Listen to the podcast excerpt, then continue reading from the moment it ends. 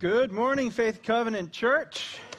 There we go. My name is Alex. I have the privilege of being one of the pastors here. Today, if you don't know, we're going to be working out of 1 Timothy. So, just as we go through some of the introductions and formalities, you can go ahead and be turning there. I hope you brought your Bible so that you can follow along. Now, as you find your spot, we have started this new series which we're calling House Rules. You have them, I have them, your parents had them, your grandparents had them, and as it turns out, the church has them, or perhaps more accurately, we should say, God has some house rules. Uh, we're reading this letter the Apostle Paul sent to a younger man named Timothy, in which he's giving exhortation and recommendation of the things that should be encouraged and discouraged in the life of a Christian person. These are some of the house rules of God, if you will. Now, two weeks ago, we started the series and we considered as part of that the life of Paul, his pedigree, his school of thought, his teacher Gamaliel, and how through his persecution of the church, through the powerful transformation of his life, through his conversion, and the work he did afterwards, spreading the gospel, through all of that, and you look at what he did, he is unequivocally, I hope I'm using that word right, he is unequivocally qualified to give advice. This is an apostle who is not chosen by a group of elders in a church, but was directly appointed by Jesus Christ. Then last week we looked at Timothy, the recipient of this letter, a young man who, from what we know, was timid and seemed to have some gastric issues which, uh, if you think about it, I'm sure Timothy would wish that this was not a detail about his life that would be passed on for the next 2,000 years. This is a young man who had spent time with Paul previously, learning from Paul, and had spent a lot of time specifically on the third missionary journey of Paul. And he was put into this position at Ephesus as one qualified for the task of bringing direction and correction to the Christians in this city. He was called and commissioned to this, and knowing the challenges that lay before Timothy, Paul is writing faithfully to give encouragement and exhortation as much as possible because timid Timothy needed as much support potentially as possible. Now, the expectations, the house rules, as we will see, are, are not necessarily minimal.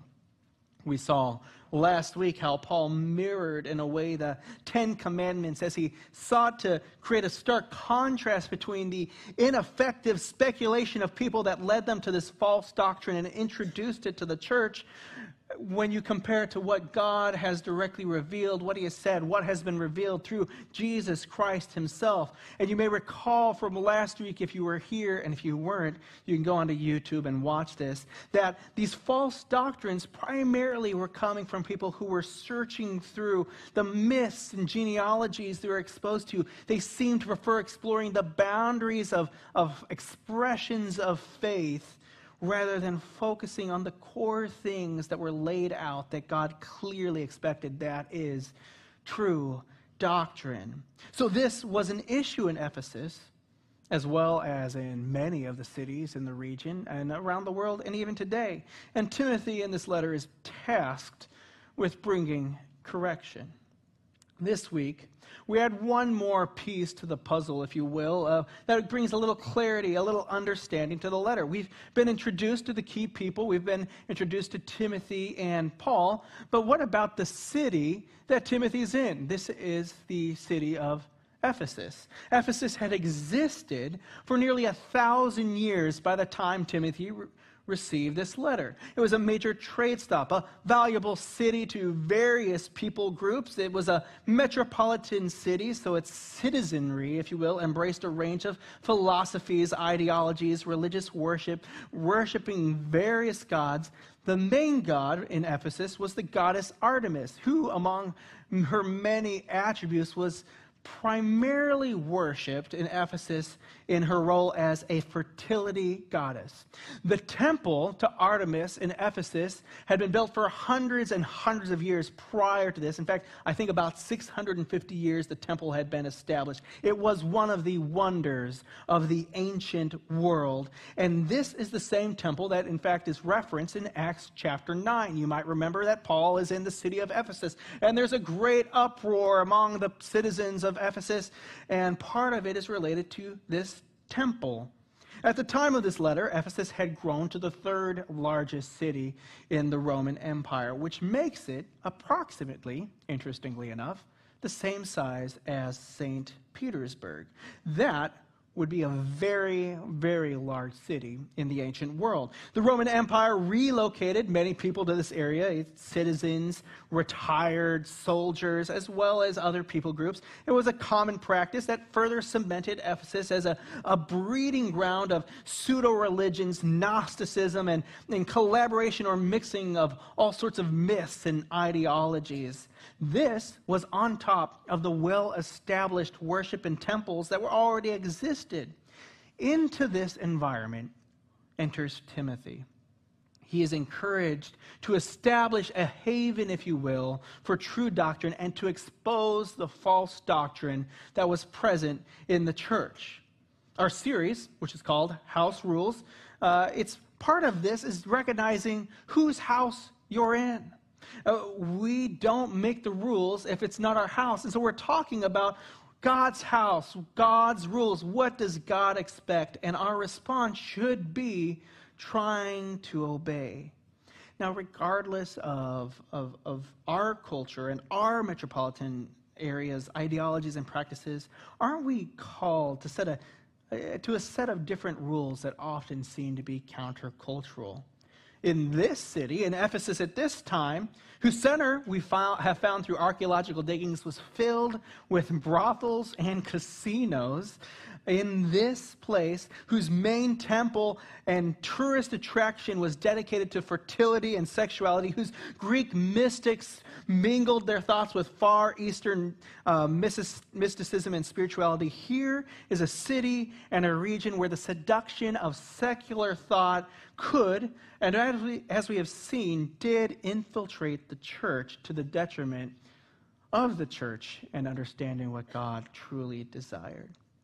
Now, we tried uh, in the past couple weeks to address the reality that this letter doesn't seem to contain instructions that are restricted to Ephesus during this time. It doesn't seem Paul's giving time stamped advice, but specific advice that would guide not simply Timothy, but the universal church in its thoughts. Now, we know that it's the case that many of Paul's letters were circulated among the early churches. Uh, in fact, we know that there were way more letters than what we even have in the Bible being circulated around. Eh, those that we have in our Bible are there because a group of church leaders met in Carthage in North Africa. Africa in the year 397 to pray about which ones they felt should be canonized. That means to be become part of the Holy Scriptures.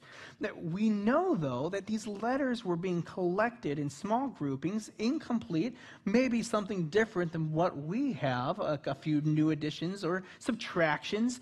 Uh, those were being circulated as early as the year 70 and we believe Paul died in the year 64 or 65. So, from the earliest time, very quickly, the understanding of the early church and early church fathers and leadership was this is useful for all church instruction. Our view that this letter is useful for all churches and is not specific to Timothy or Ephesus is built on nearly 2,000 years of Christian understanding and practice agreed on by those who lived closest to the time of Paul.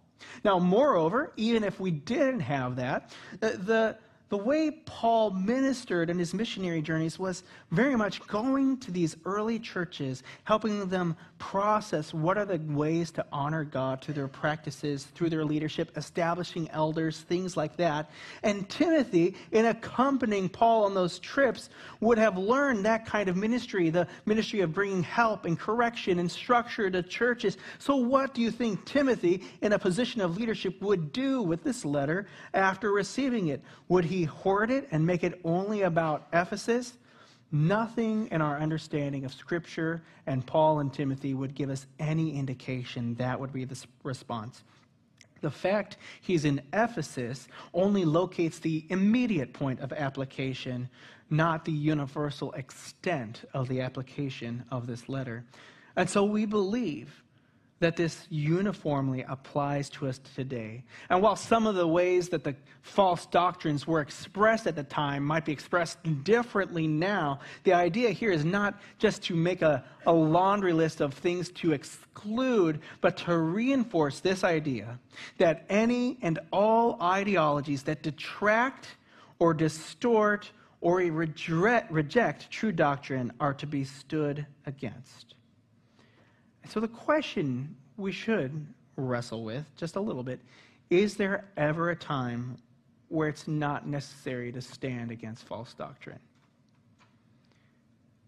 We, in our time, in our culture, in our city, certainly have different practices. We have different mystic practices that mix, you know, Far Eastern spirituality with what we believe. We have resurgent pagan influences all over the place. We have places of worship, we might not call them that, that elevate people and things above God. Ideologies that directly contradict God's will, God's house rules, but are strongly reinforced through social interaction or even edicts. People from all over over the world are coming together, creating a diverse place for thought as well as belief to mingle. And while our city center is not currently dominated by brothels and casinos, we certainly we certainly spend money in questionable fashion as a culture, as materialistic tendencies dictate action daily. And, and though we might not have brothels everywhere, we have, in fact, rather than in the city center, invited every manifestation of sexuality as a culture and sexual deviance into our homes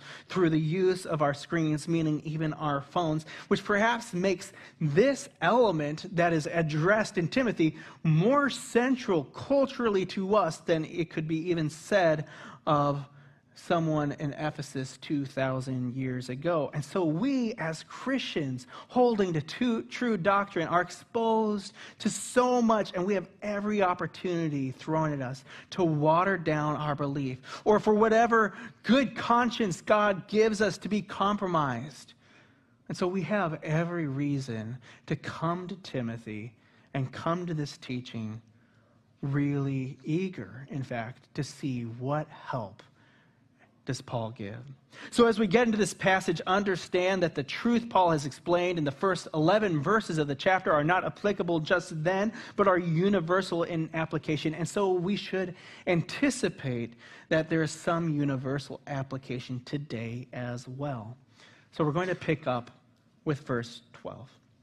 It says here, I thank Christ Jesus our Lord, who has given me strength, that he considered me trustworthy, uh, appointing me to his service. Even though I was once a blasphemer and a persecutor and a violent man, I was shown mercy because I acted in ignorance and unbelief. The grace of our Lord was poured out on me abundantly, along with the faith and love that are in Christ Jesus.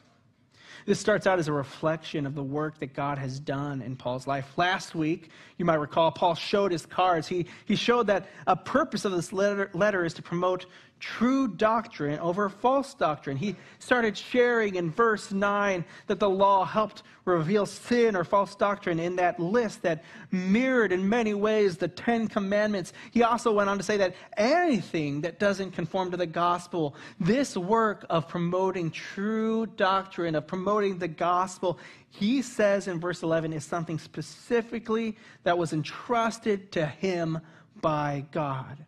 So when we move to verse 12, Paul is rightfully so somewhat reflective of how this came to be, that he, of all people, would be entrusted with this work. So he says, I thank Christ Jesus our Lord. And then he proceeds to break his thoughts down into groupings of three. And the first grouping is about how God has used him.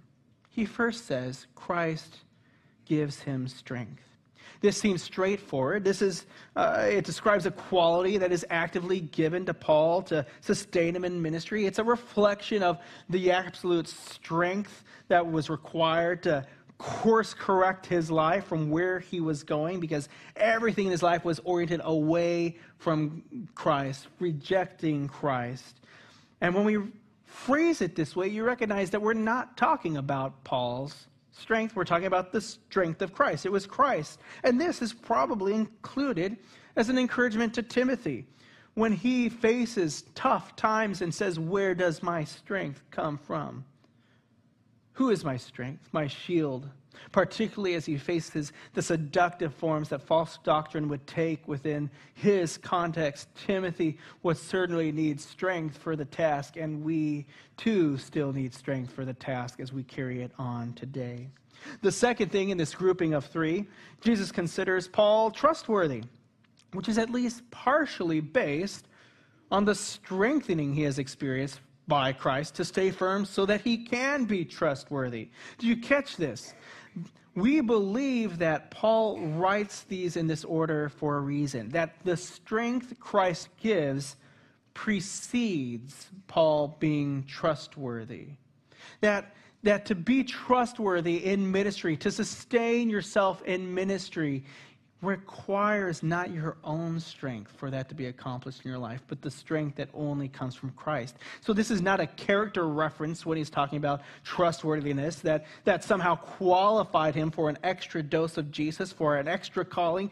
What we see is Jesus acted first so that Paul could become who Jesus calls him to be, which leads to the third thing.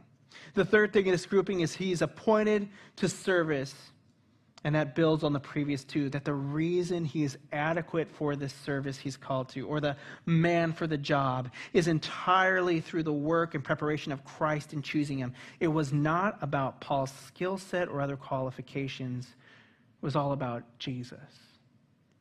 When I read this and I reflect on my own life, I can't help but remember when I was in seminary and I was in my, my 20s. And and I remember walking into one of our counselors at the seminary once just for a routine check in. This was a common practice, it was on your calendar. You did this four times a semester. And I walked in to this counselor's office in the morning. I had no guilt, no trepidation. It was a normal check in, nothing on my radar, nothing to repent of in my mind. And I came into her office, and it was more of a closet, it felt like. So you were in close proximity. I sit down, and she looks at me and says, Alex, you know what your problem is? Which is a great way to start a conversation with one of your counselors in seminary she said, You know what your problem is? You depend on yourself and you don't depend on God. And I don't know how long, or if at all, you could go in ministry living that way. I didn't come in thinking, man, I'm really struggling with pride. I need to work on this. This is not on my radar. I'm blind to the fact, and it is by the grace of God that He intervened in my life and just the Holy Spirit dropped the hammer. I remember I was so broken by recognizing how far off I was from where God was calling me to that anytime, and I mean anytime, someone expressed dependence on God. So, for example, even the most menial of prayers over a meal, I would weep. I'd go to chapel services. People are singing and praying. How embarrassing. There's Alex weeping in two weeks two weeks of just brokenness and humbling through the Holy Spirit to teach me that to be trustworthy and sustained in ministry, whose strength do I really rely on? It has to be His and His alone. Paul would go on to write in 2 Corinthians chapter 4, verse 6 and 7. He says, For God, who said, let light shine out of darkness, made his light shine in our hearts to give us the light of the knowledge of God's glory displayed in the face of Christ. This is a treasure of immeasurable worth. But he says of this treasure in verse 7 But we have this treasure in jars of clay to show that his all surpassing power is from God and not from us. We are hard pressed on every side, but not crushed, perplexed, but not in despair, persecuted, but not abandoned, struck down, but not destroyed. So, how do you stay trustworthy? How do you stay strengthened through the service that God has called you to? It's through his strength, through his power. It's the only way. This is really good advice when you remember what Timothy is being charged with. So, Paul, as he goes through this, makes it clear that it's not on the basis of his actions that he's entrusted with this work or his character. In fact, in verse 13, he lays out the next three things, the next grouping, which is who he was apart from Christ a blasphemer, persecutor, and a violent man. A blasphemer, in its simplest form, is one who denies God or denies Jesus, whether denying God himself or, or what God is doing, saying it's not that, it's not what you say it is. This manifests itself in many ways. You might recall that Jesus, after doing miracles, was approached by some of the Jewish leaders, and they asked him, by whose authority or by whose power do you do these things? The answer we know is God, by, by the Father's will, by the Father's power, but they would not accept that answer. And Paul was the same way. In word and deed, he denied Christ publicly and privately. Therefore, he claims here the label blasphemer. But more than that, he was a persecutor. He did not merely make his views public, but opposed those who did believe, seeking to destroy their faith and thereby make them also to blaspheme. Paul is building a case that, in every reasonable distra- sense, destroys any validity he could have for future ministry, let alone lead and be entrusted with protecting true doctrine. The third thing in this grouping was he was violent. He did not simply apply pressure through words, sanctions, and other means to get people to alter their choices or their allegiance. He approached those who carry true doctrine with violence, which is still the experience of many of our brothers and sisters in Christ in the world. And so this was not simply consistent pressure for them to deny Christ, this was a deny him or else approach, which as we saw in week one, when Pastor Kevin went to the background of, of Paul and his ministry and his history, as we work through Acts, we saw that Paul was part of the first Christian to be killed for their faith in Christ. If Paul were a lawyer seeking to prove his unsuitability to ministry, he could stop. He's made the case. He's won. There's no argument against this, this defense except, except that is precisely how powerful our God is and how great his grace is abundantly poured out, which is, by the way, the thread of thought that Paul follows as we go into verse 15. We read in verse 15 Here is a trustworthy saying that deserves full acceptance. Christ Jesus came into the world to save sinners, of whom I am the worst. But for that very reason, I was shown mercy so that in me, the worst of sinners, Christ Jesus might display his immense patience as an example for those who would believe in him and receive eternal life.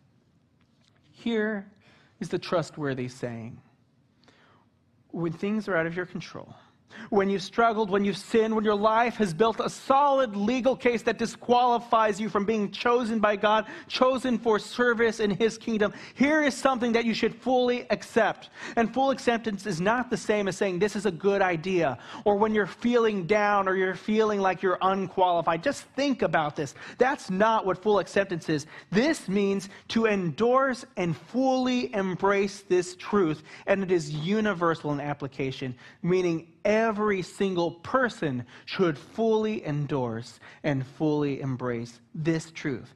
Jesus came into the world to save sinners, which means people like us. And how do we know that includes us? Well, in the context of this passage, it included Paul, the worst of sinners. So clearly it includes, includes me. And we don't think this is false humility. Like when I read this, oh, I'm the worst. Don't you always feel like, oh, okay, I can I can think of a couple people who are um, a little bit worse than you. You know, like hey. But don't we feel that way? Don't we feel that way when we reflect on the depth of our own brokenness and our own sin, and we just think on that, man, I'm the worst.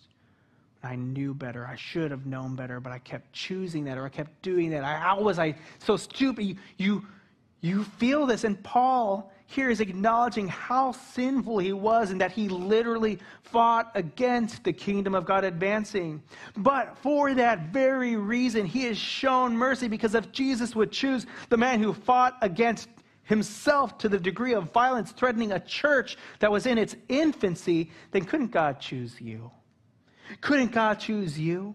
If the law is used to expose sin, for the unrighteous person, for the, the person who sees themselves in the list of sins in verses 9 and 10 that Pastor James walked us through last week, God displays his patience to us in using us as an example for those who would believe in him. God is truly patient and great and gracious to use me, a prideful man with other vices as well. And the result should be that people who look at us are going to see God's strength, God's choice, God's mercy, God's patience, and be encouraged to believe also. And as we, as believers, reflect on this, it should move us to praise. That's who I was. But God, in his infinite patience, reached out and got me. Which leads us to verse 17, where out of nowhere it seems, Paul says, Now to the King eternal, immortal, invisible, the only God, be honor and glory forever and ever. Amen. We didn't even realize Paul was praying. Like, where did this come from? Like, you didn't I, this came out of nowhere. You realize this came out of nowhere. Like, this came out of in response, it seems, to the life altering truth he's reflecting on as he's sharing this, it seems he's reliving again the glory of God's salvation for him. And as he reflects on that, he is spontaneously breaking out into praise. Here is the king who is the king for all time. He is eternal and unlike everything around him that will decay and be destroyed. He is immortal, impervious to death and decay. His glory is unmatched, and though not currently seen, he is invisible. It is seen through creation. Through us, we read in other places. And among a multitude of cheap and powerless deities, here's the one authentic deity, the only God. And this is my God, the one who chose me. To him be honor and glory forever and ever. Amen. Shouldn't this always be our response when we consider that we are counted among those who Jesus saves? Glory to Him. Be a great spot to finish, but we're finishing, we're finishing the chapter today. So we're going to push on to, to verse 18. In verse 18, as Paul wraps up this opening, he says, Timothy, my son, I'm giving you this command in keeping with the prophecies once made about you, so that by recalling them you may fight the battle well, holding on to faith and a good conscience, which some have rejected and so have suffered shipwreck with regard to the faith.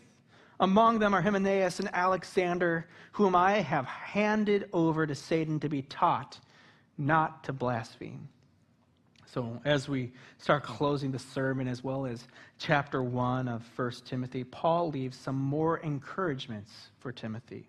He appeals to the relationship first. The, the literal word he uses in Greek is the one used of a biological son. Timothy is not Paul's biological son, but Timothy had followed Paul so closely in ministry that it seems of all the people Paul worked with, Timothy was the one he most expected to carry the torch, if you will. And so he appeals to this. In Philippians 2, verse 20 through 22, Paul writes to the church of Philippi talking about Timothy, and he says, I have no one else like him who will show genuine concern for your welfare. For everyone looks out for their own interests, not those of Jesus Christ. But you know that Timothy has proved himself because as a son with his father, he has served me in the work of the gospel. This bond between them is so strong that though he is not his biological son, he is his spiritual son in every sense, and much like a father, Paul is exhorting and telling Timothy, This is what you do. Paul tells Timothy, as we close out, to be ready for battle. The work of protecting true doctrine is going to be hard work with very real risk of burnout and failure. But here are two keys for success in this battle a prophecy. Don't you wonder what this is? Which we don't know much about, and I really wish we knew exactly what it was. But we know a few things. We'll get to that. And then the second thing, holding on to faith and good conscience.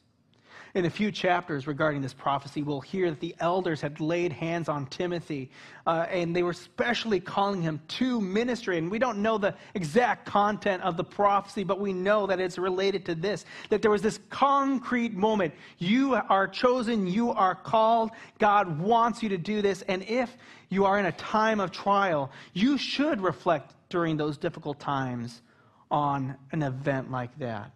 When you're thinking, God has chosen me for this time and place. I'm doing what He wants me to do, therefore, I am not going to quit, and He is the one who strengthens me. We should be thinking things like that. This mentality certainly leads into the second key to success that you have faith and good conscience this strong belief that God is faithful and true and wise and providing through every circumstance, and, and that the special calling was not a mistake. These things together is a big help. But when you add in this extra element of the good conscience, you see that it is something that truly sustains. Good conscience is a motivator toward right action, and this is indispensable if the key issue being combated is false doctrine that results in bad choices and bad actions taken by people. After all, don't we see it? It's the person who ignores their conscience again and again, who becomes calloused to their own sins, to their own bad choices. And it is probable that Paul is laying this out as an example to say that be like this, not like those who have had bad conscience, whose faith are described as shipwrecks. Did you catch this? This is maybe one of my favorite things in this. It shouldn't be my favorite thing in this chapter, but Paul names names. You, you notice this? Like, like so much, so often we're like, you know, like some people. Well, Paul's not shy at all. He's like, no, like Hymenaeus and Alexander, those two guys, those are exactly the two I'm talking about. These are here in the letter, though, by virtue of them being believers who had been part of the church in Ephesus.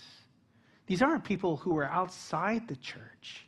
These were people who were inside the church who would seem slowly welcomed these myths and genealogies into their life, ignoring whatever their conscience would say, whatever prompting the Holy Spirit would try to bring correction. They slowly lost true faith and lost true doctrine, so much so that Paul describes their faith as a shipwreck.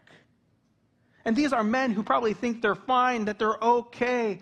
But Paul brings the conversation full circle by going back to his own lostness. And remember, he said of himself before Christ that he was a blasphemer. And he says, these men, that's basically where they're at now, too.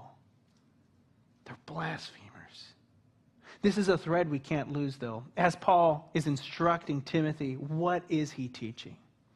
Well, he's, he's teaching that uh, you know, how important it is to maintain, you know, true faith, and to lose it could result in so strong an action as being handed over to Satan. It's the encouraging word from the Lord you came for today, I know. And to be handed over to Satan is the idea of excommunication. That someone would be sufficiently separated from the community of grace that is the church that they begin to reflect more strongly and fervently on the nature of who God is, or at least was for them. Like, how did they wander from the truth so much that they're under this kind of discipline, this separation? And hopefully, through that process a desire is ignited to be reconciled to God and reintegrated into the church. In a chapter that does focus so much on sin, the idea isn't to create a list of these are the people we exclude. That's not the point. The point is that we should be pursuing unity in true doctrine in a community that expresses fully and accurately the will of our Father.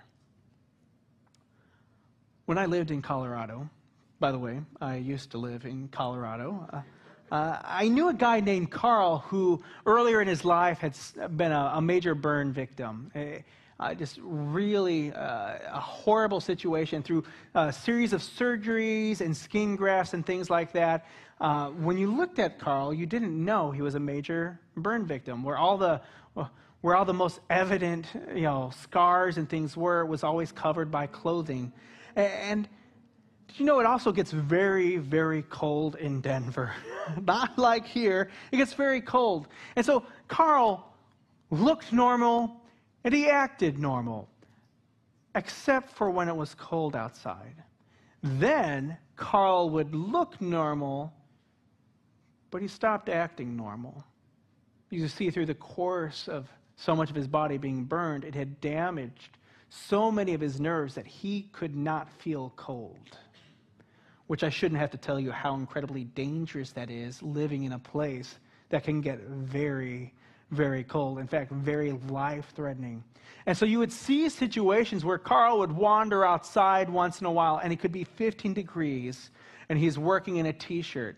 And if he hasn't checked the weather and no one yells at him, Carl, it's 15 degrees, get inside, it's cold out, he has no idea. There's nothing in his body to signal that he is in a bad spot. Our nerves, in many ways, are a little bit like our conscience.